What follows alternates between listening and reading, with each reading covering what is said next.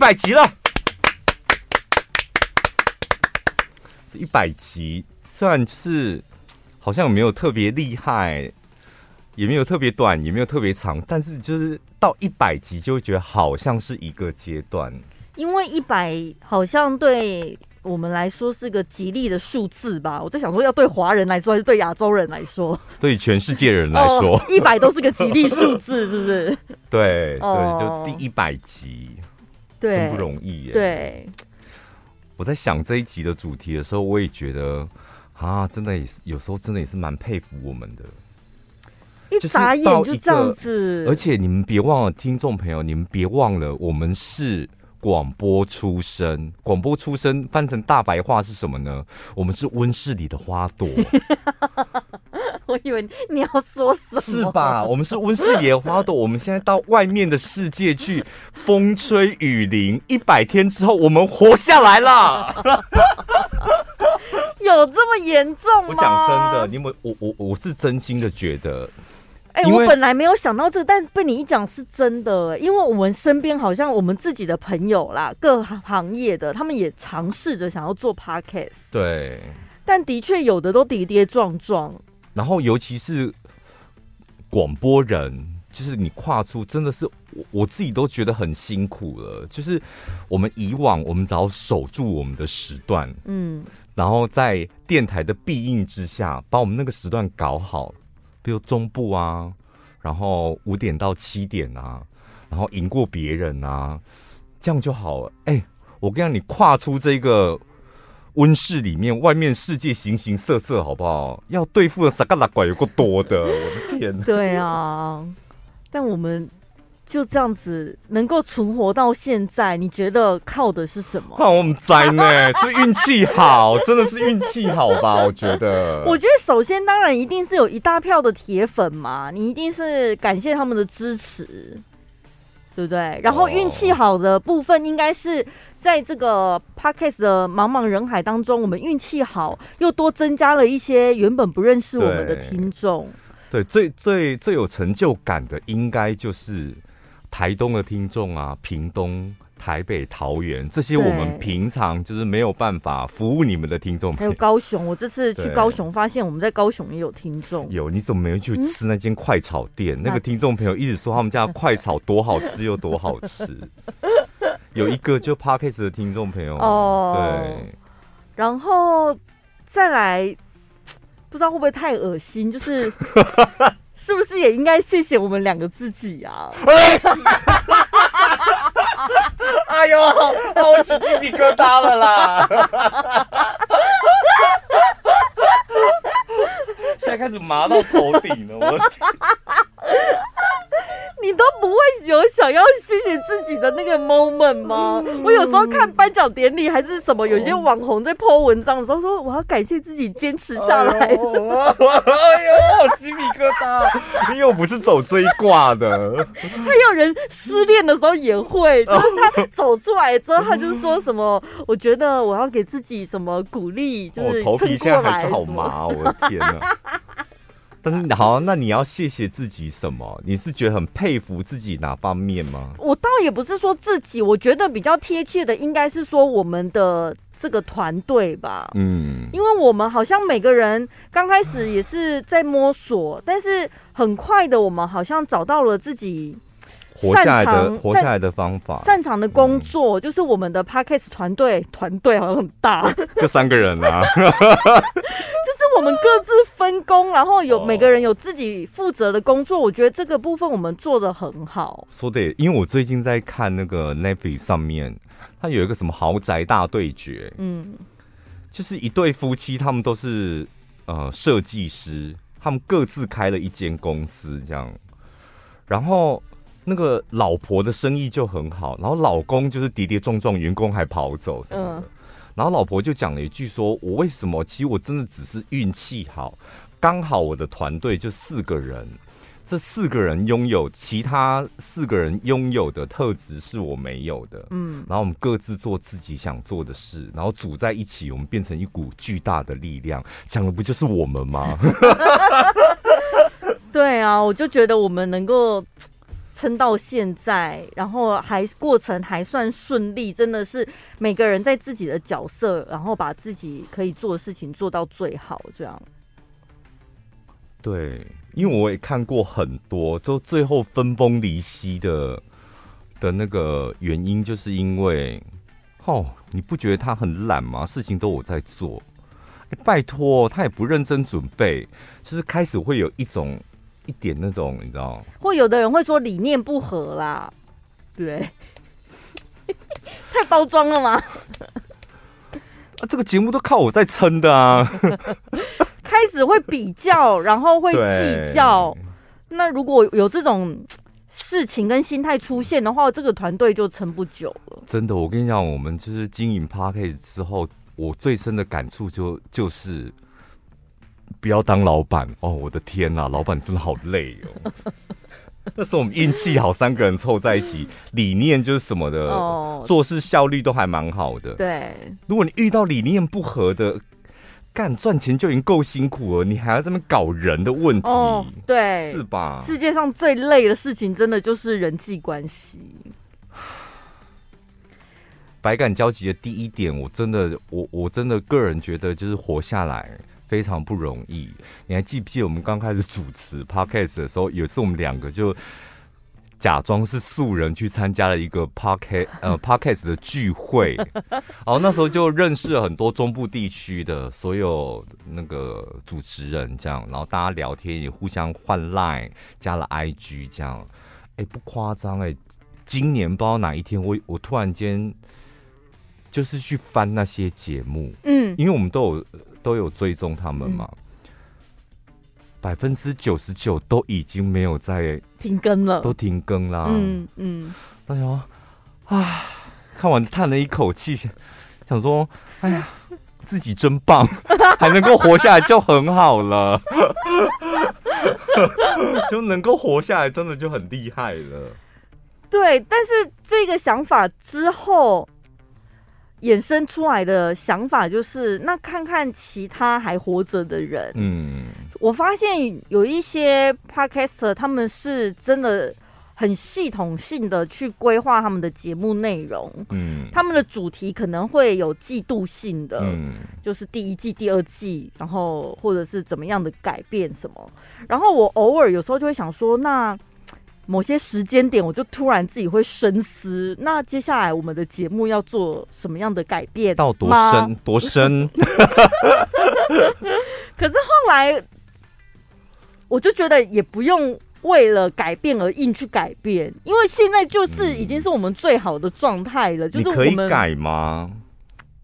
可是要弄改变就是话题主题，我们人当然不变嘛。啊，节目还是小潘宝拉。嗯，但你的改变可能就是要从主题上面下手，主题上面聊的话题，这你可以改吗？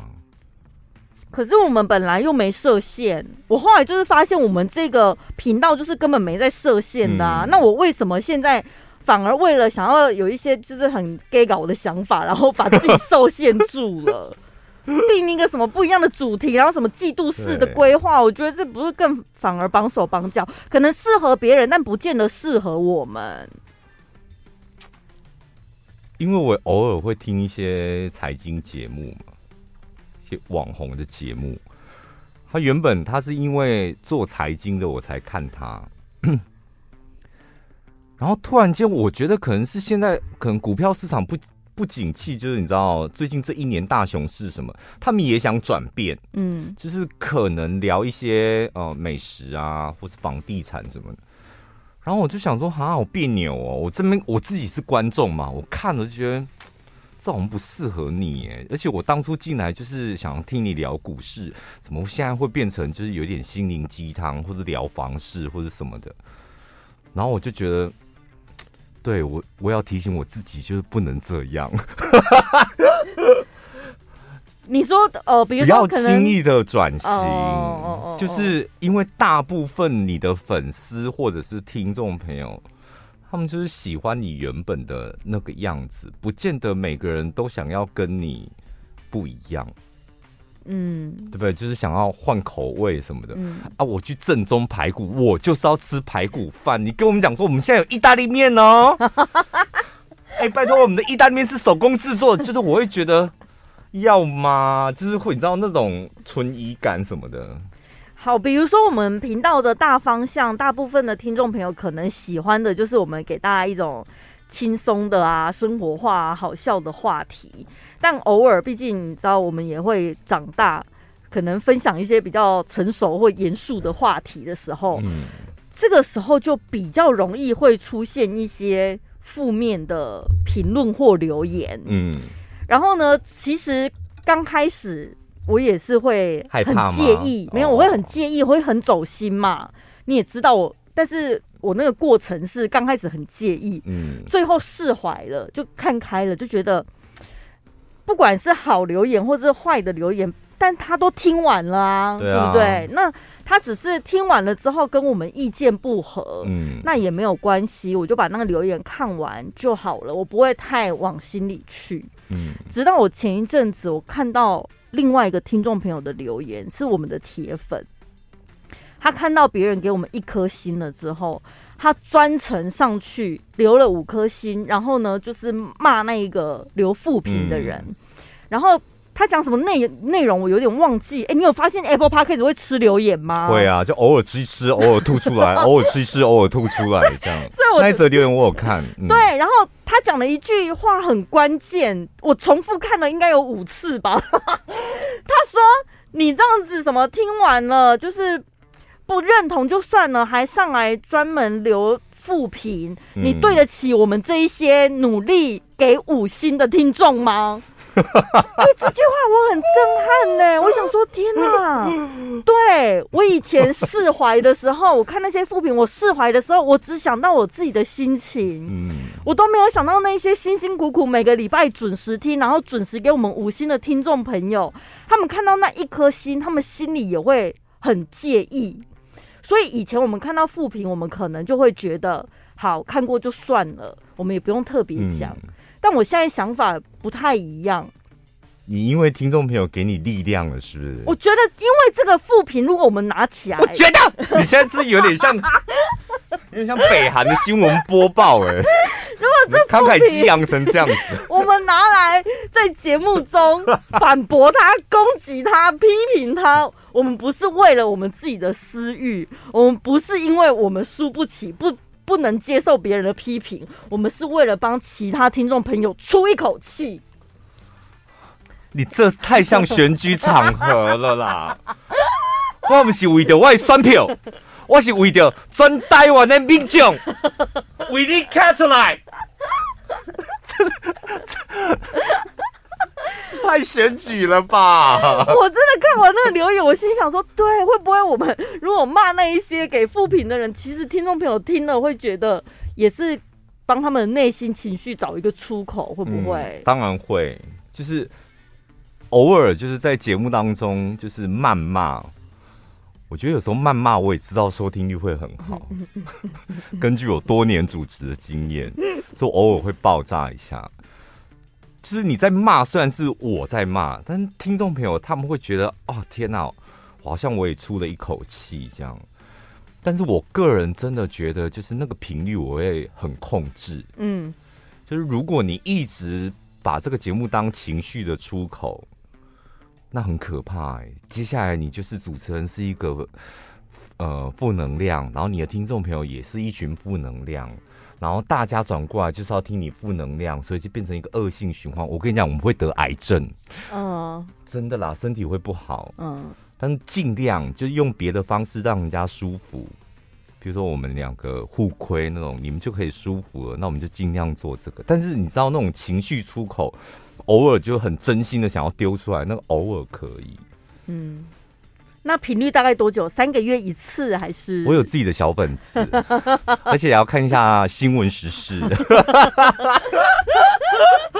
我以前我跟你讲，我所以，我主持好玩的地方就在这里，就是你以前会有很多的自以为是，你知道，很以自己为中心。我管你们去死，我就是要这么走。然后你们要就来，不要就滚。就以前我是这样。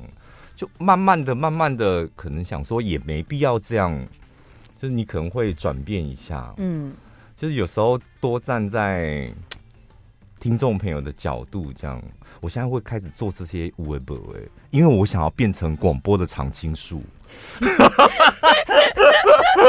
你不是前一阵子还在讲，你一直很想要退休当老师，现在又要想要当常青树，老师当不成了啦，根本没人报名啊！哪来的主持人？不是根本没有人会当主持人呐、啊！你像光 Podcast 你要当主持人，那有多难？我们刚刚不是讲了吗？就是存活率可能只有一趴而已。广播主持人，你不要说存活率，光是你要进来的几率就是零。就它是一个极封闭的市场，根本不可能会让新人有机会啊！我上次去台北，然后呢，就是找了一个弟弟喝酒嘛，他就带了他朋友来，就第一次见面的新朋友哦，就年轻人。然后我就自我介绍完了之后，他就直接当着我的面问我说：“现在谁会听广播啊？” 哇，好、哦！那你怎么回答？你怎么？我就说，所以我们有兼职做 podcast 啊。现在谁听 podcast 啊？那你怎么回答？没有，他没有这样讲。现在谁听广播？我真的蛮常听到这一句话。对啊，对啊，对，就是谁在听？我没有在听广播什么的。嗯。然后我就会跟他解释一下，可能有一些工厂或开车的人什么的。反正他也不在乎哦，你知道那些人他也不是真的一个问题，他就是只是讲出他心里觉得现在没有人听广播，所以我们都不会，通常我们都不会讲我们的工作，这样我都会乱掰啊。我做贸易的，哇哦，对啊，贸易这几年疫情影响，哦，我跟你讲生意超好的，我跟你讲赚太多，我买三间房子哎，拜托，闭嘴了吧，买在哪里？买在哪里？干你屁事啊！你买得起吗？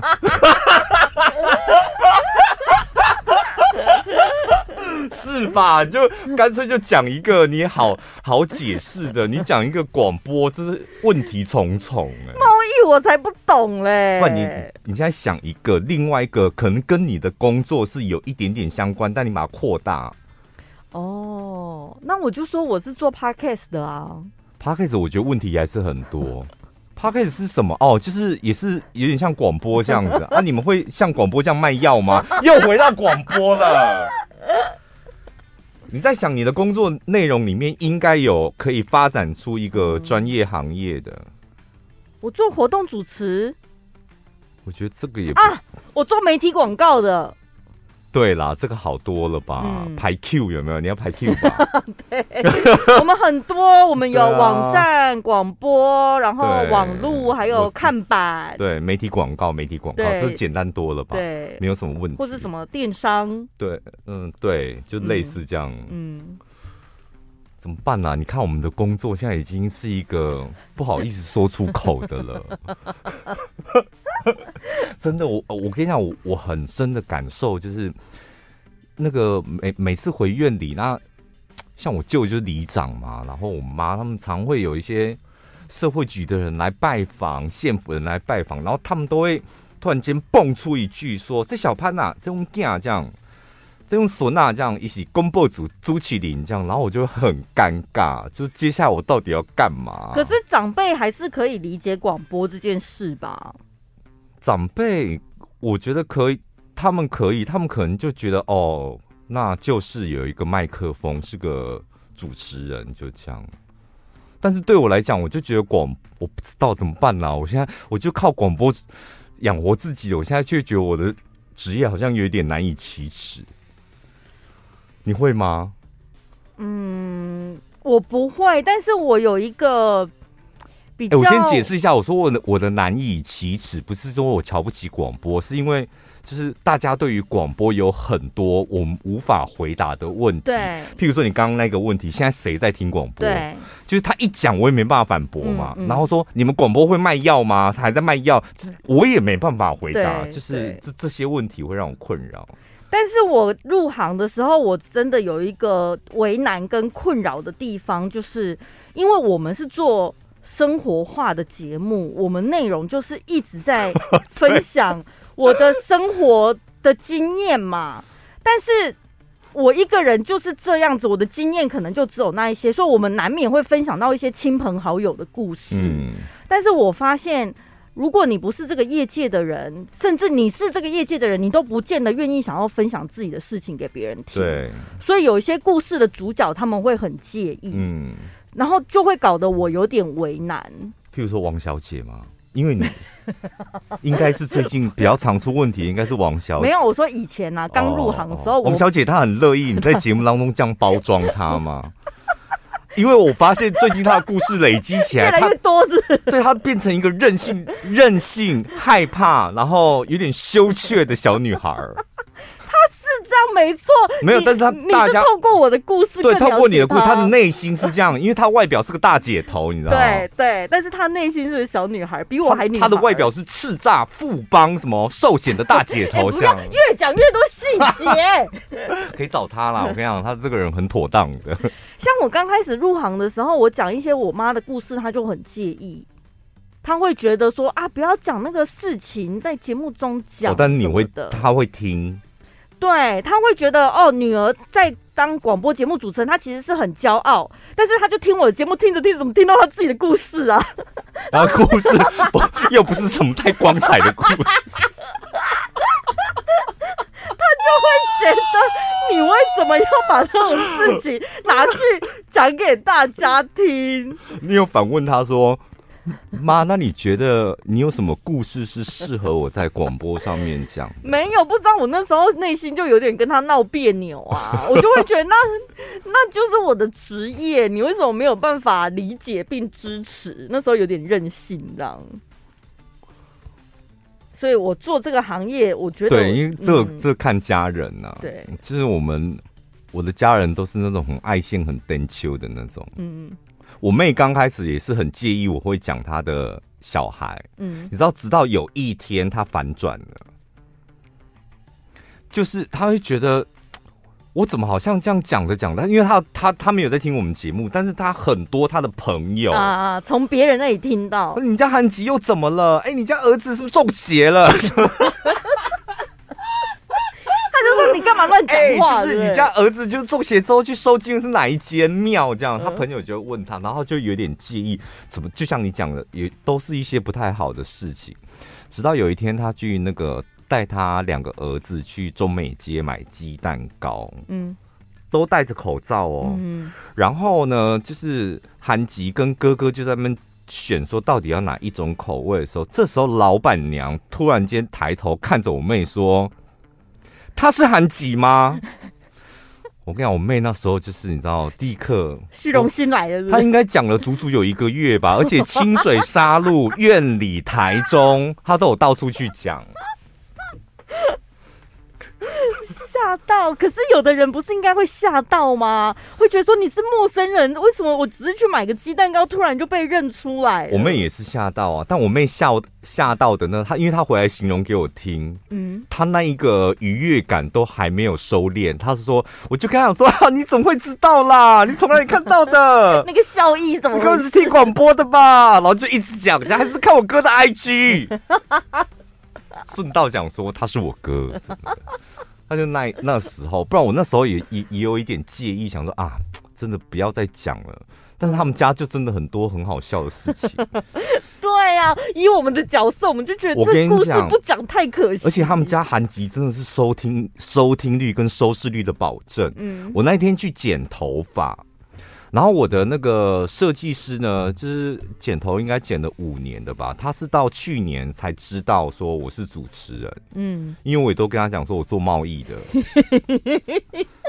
因为那个设计师是我妹介绍给我的，然后所以我就跟着我妹一起一起给他剪了五年嘛，然后呢，他突然间上上个月去剪头发，他说：“哎、欸，你最近怎么都没有在更新那个韩吉吃东西了？因为我嗯。”我有一个在 IG 上面有一个 blog 是韩吉很爱吃嘛，他说我一一直重复看，下班的时候重复看，但是现在都没有更新。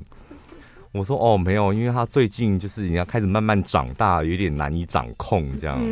你看他就默默跟他说，对啊，上次你妹来的时候，我还想问他说，哎，最近你哥怎么都没有拍那个韩吉？但想想之后又不好意思问。有一票死忠粉丝。对他，他家的韩籍真的有死忠的粉丝。我后来也真的理解为什么有一些爸爸妈妈会把自己的小孩，就是特明明就还是婴儿，他就创设一个那个。小孩专属的账号，就是好像很多人在一天的劳累之后，晚上去看那一些贪吃贪吃的画面，就觉得很疗愈，或者小小孩的那个样子，你就会觉得对很舒服。可是我觉得那个是期间限定，当然，你们觉得他好像大到一个程度之后，好像超过几公分之后，你就觉得他不可爱了，或者有自己的想法，表达能力变很强的时候，就觉得嗯，不是小孩了。因为他们的寿命就是在荧光幕前的寿命真的也不长，大概就是因为像大儿子喊那个他哥哥哥偶啊，就是小时候也是很常出镜，后来大家都纷纷问说，为什么你都没有拍哥哥？我想说哥哥因为现在已经变成一个小型男，他很挑东西，所以我们在鞋子业配，我们那时候团购那个鞋子的时候，就请哥哥拍，你知道哥哥就很坚持要拍出很帅劲的样子。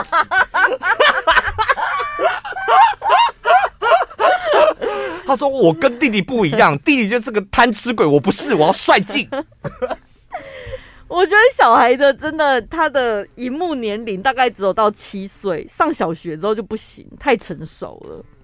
小学以下好像都还有点可爱可爱。不会，我现在最近有在就是思考，可以从哪个方面包装他。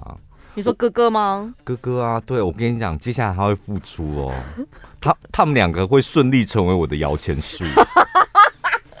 我讲真的，有一次我妹收到一个叶配的费用，然后是她韩吉 吃东西，然后得到一个一千块的费用，然后他妈讲说：“天哪，韩吉，你这么小就会赚钱了。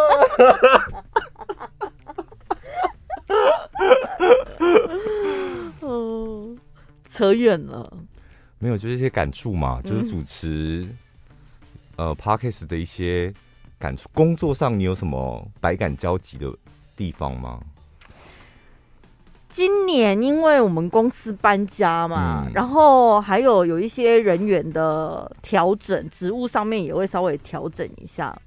然后呢，我就有一点接触到不一样的工作内容。嗯，然后以前常常听人家讲说什么换了职位换了脑袋这样。如果是从员工的角度讲，他有点像是在酸或者是负面的评价，嗯，说某个人他可能升官了之后，哦，态度不一样啊什么的。但是我我我的现在升官了，是不是？你要讲你现在是差不多是，不是，不是 也没有也没有也没有，就只是因为工作内容的调整，你可能有机会去了解到主管或上司的一些上司的一些决策。想法的时候，嗯、我才知道为什么会换了工作，换了脑袋，是因为他们思考事情的逻辑跟一般的员工不一样。嗯，然后因为他可能会交代事情嘛，但是他不见得会跟你解释前因后果，所以有时候员工的角度就是上面交代了。交办了一件任务，但是你不知道他为什么要这么做。如果他没跟你解释的话，嗯、然后你就觉得莫名其妙，干嘛做这个？那你会问吗？问了人家也不见得会告诉你啊。你没问吧？你就自己这边心里内心戏。我跟你讲，主管最讨厌这种人。你要么你就直接来问，然后你的表情又在那边内心戏，为什么要做这个？我问你，你应该也不会讲吧？哼！以前有时候会真的会觉得，就是觉得。为什么我们就是上面交代什么，然后我们就要做什么？可是我现在好像比较不会这么走心哦，我反而会觉得每个员工啊，如果你是领人家薪水的，你真的要认清一件事实，就是我们每个人都是打工仔，对，你就是棋子啊，人家叫你干嘛你就干嘛，啊、你问这么多干嘛？我们就是亲近农场上面的绵羊，栅栏打开就跑出来就对，你说为什么要打开？为什么要出去？是吧？因为主管没必要跟你交代这么多。哎、欸，你是下属，哎，你还问主管说为什么要我做这个？他干嘛跟你交代啊？对啊，是为什么要去跟一个一个月领三万五人解释这么多？他要交代的是他上面的上司，对不对？哦、他叫你做一些你不明就里的事情。对，有时候你可能会觉得那不是你自己工作，为什么要我要帮你做？可是我我我以前会这样，嗯。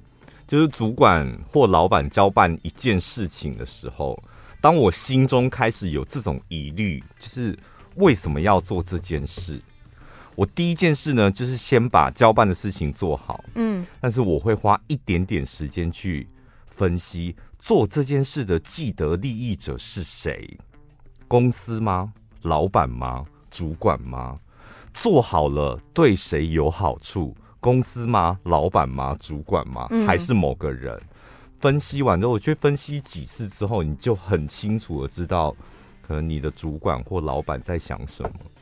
对，然后你就会比较理解你做这件事情是为了什么。你你这样比较容易变成就是老板或主管眼中的掌上明珠。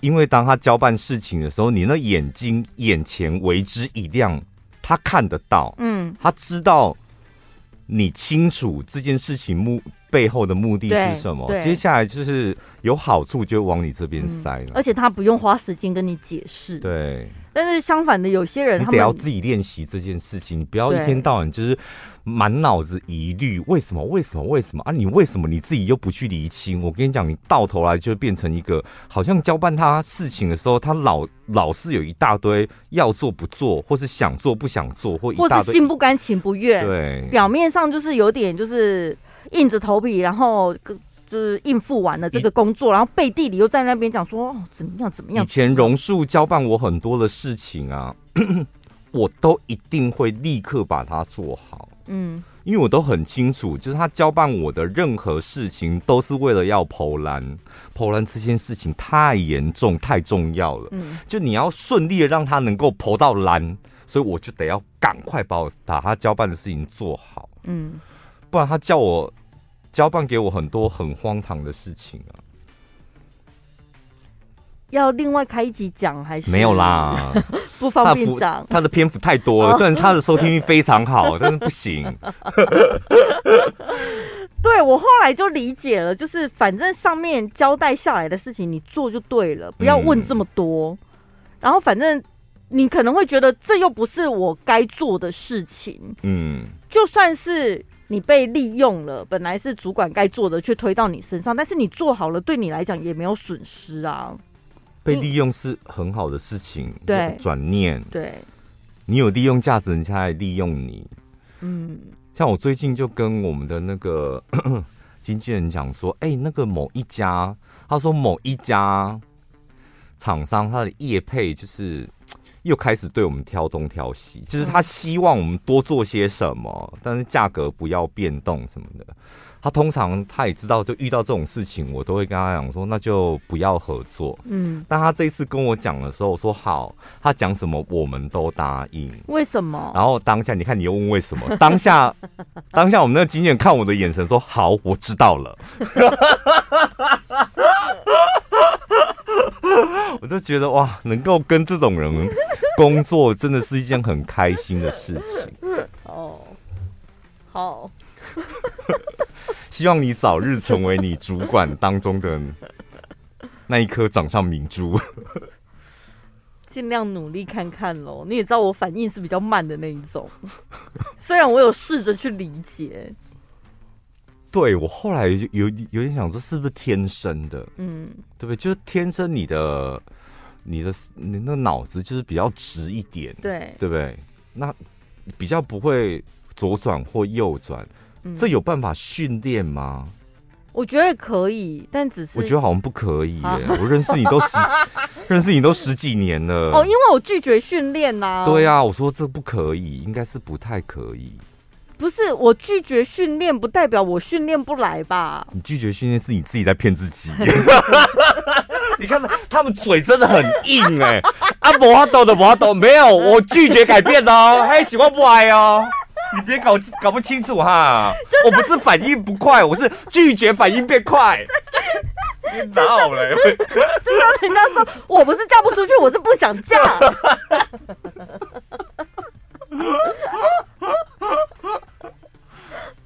你真的有很多这方面的听众朋友，你们不要再说我自以为是，我这样我们两个相较之下，他比我自以为是多了，好不好？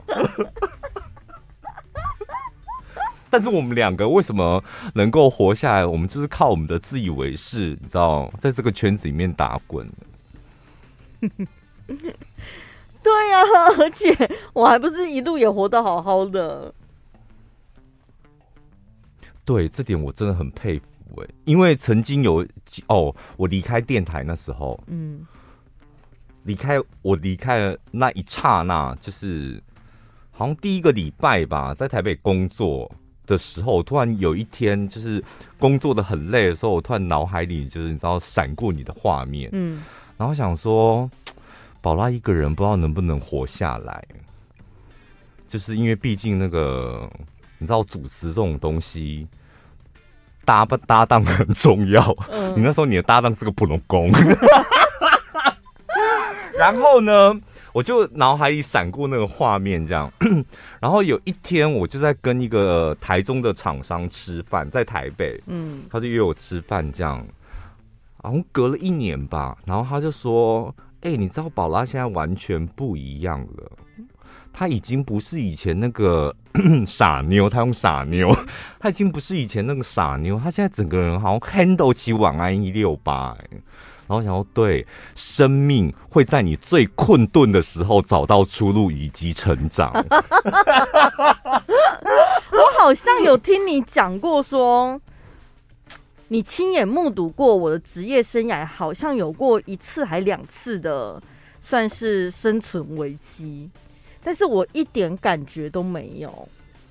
然后，而且你你也亲眼目睹，就不知道怎么的，我就顺利的度过那几个危机。对，我觉得跟你妈妈信佛有很大的 关系。我讲真的，就是她有基因得的。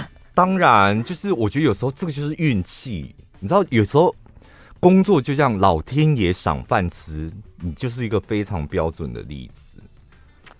那他会赏到什么时候？因为我到现在，你妈还有持续在念佛，那就是没问题啦。那我希望妈妈长命百岁。你要常常打电话给她说：“你今天有念吗？你去庙里帮忙吗？” 因为我直到现在，我还是没有意会不到，就是我的职业生涯。的那个危机到底？你现在有危机吗？哦，你说之前哦，之前就不用想了。那个哦，事过境迁，感觉那个故事应该很精彩啊！你都亲眼目睹了，我就觉得哈，好像为什么当事者我一点感觉都没有？哦，就是有时候贵人很重要，就是。当你面临危机的时候，你知道那就是什么压倒骆驼的最后一根稻草。嗯，为什么会压倒呢？就旁边推波助澜，回戏鹤啊，哦，或是不发表任何的意见评论。所以我就是插在那根草，就是一直都没倒下来，就对了。你看他听不懂我的意思、欸。所以我，我我有必要跟他讲说他的危机是在什么时候？没必要吧？他身旁的贵人就是我，我就是在旁边说，哎、欸，手扶一下那根稻草，说没有必要让他去压骆驼。所以你去醒悟这些是没有用的、啊，因为每一个阶段，你可能每一个阶段工作上面的贵人，生活上的贵人，他不可能保你一辈子，他可能。刚好就那个时间点出现了，协助你，那就叫做贵人。像我的工作生涯上面，我跟你讲，真的好多贵人。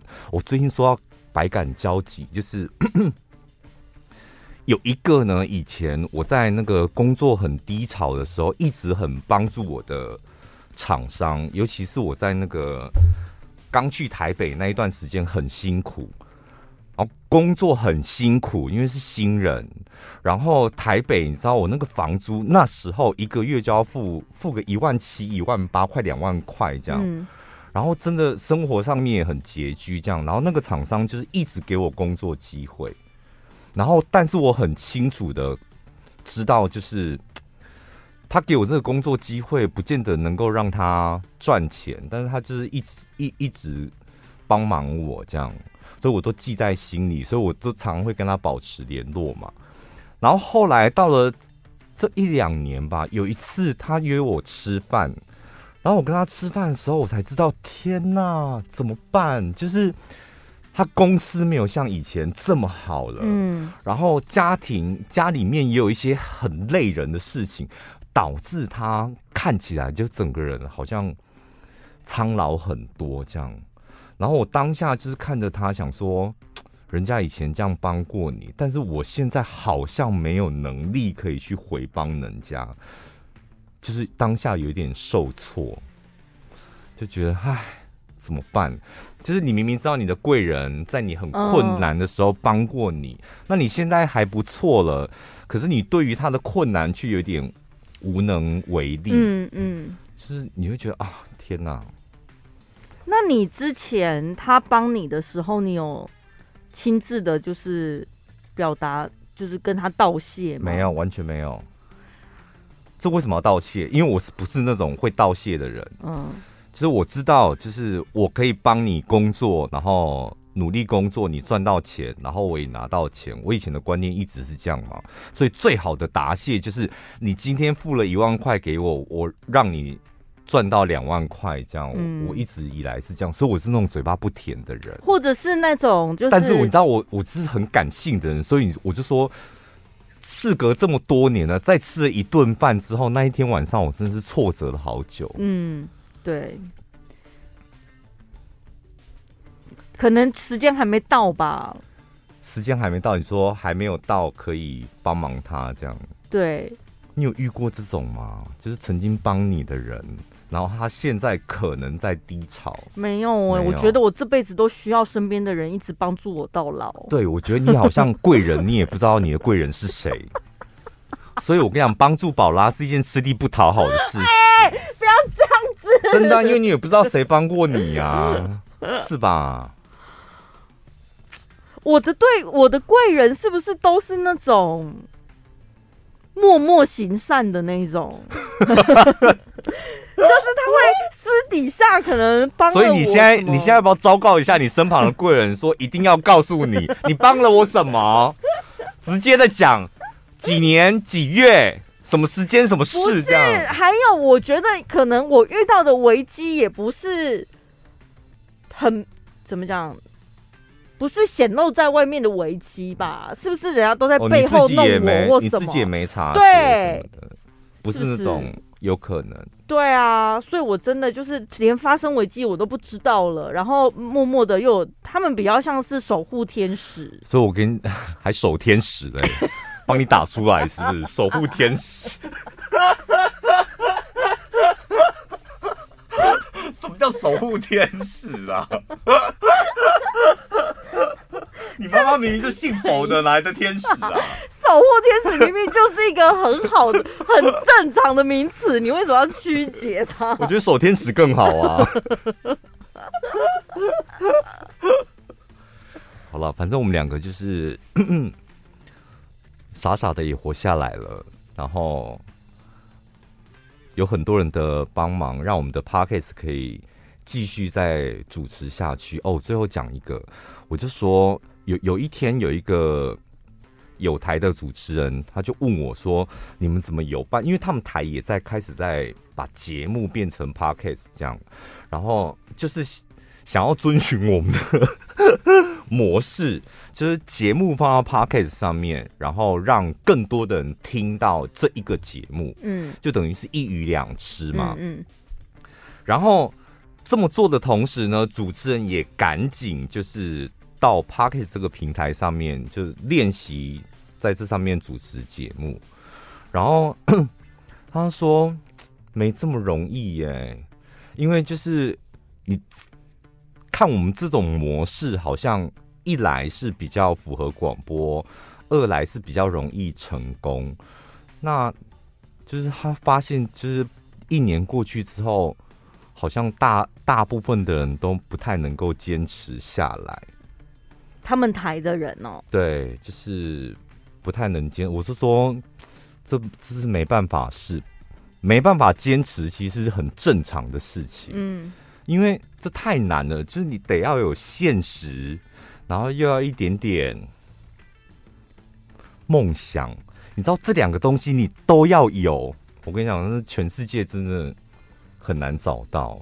现实就是什么能够让你活下来？钱嘛，嗯，你做这件事情就现实的考量，就是 如果你有钱，就你做的再不开心，你还是会坚持吧？对啊，都领钱了。对啊，就是只要有钱，你就可以坚持。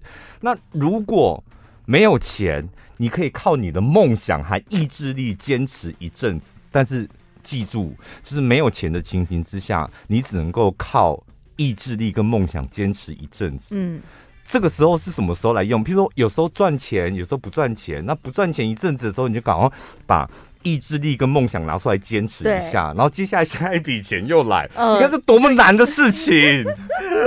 所以结论就是我们运气好。对，一直都有钱赚，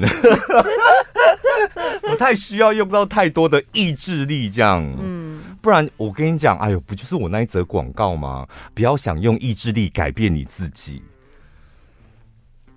对，然后他就觉得有点受挫，就是他自己也是主持人嘛，他怎么觉得自己每天主持，然后换到另外一个平台却没有办法一直主持？嗯，我说这是很正常的事情，就是如果你可以再坚持，那你就试着再坚持看看。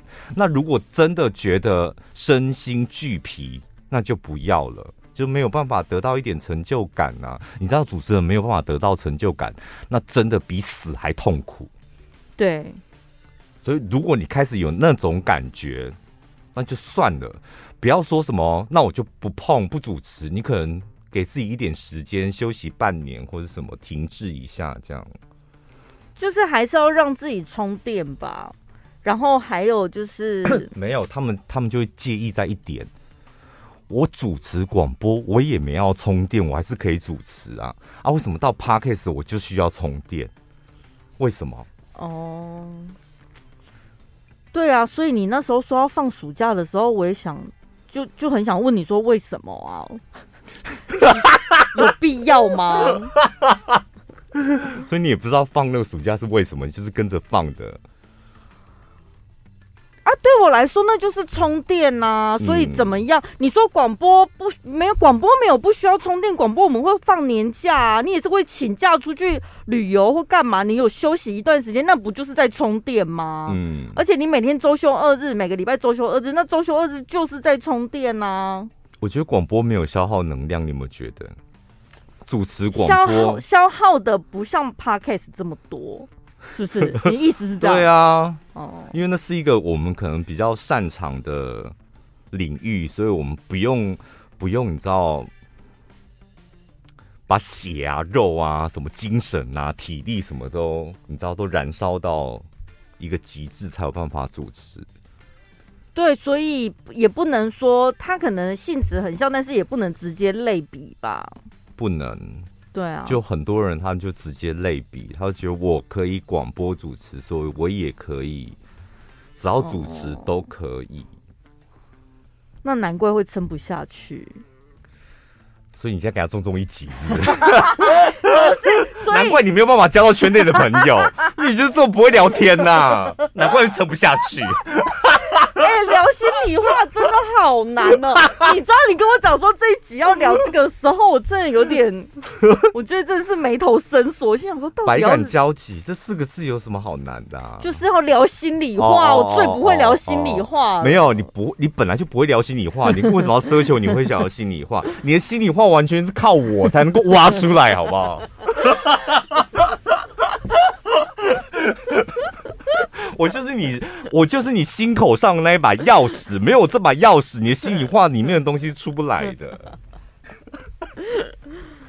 那最后还是感谢大家啦。嗯，对，就不用担心，我们会继续录下去。对，我们会继续坚持下去的。下礼拜见喽，拜拜。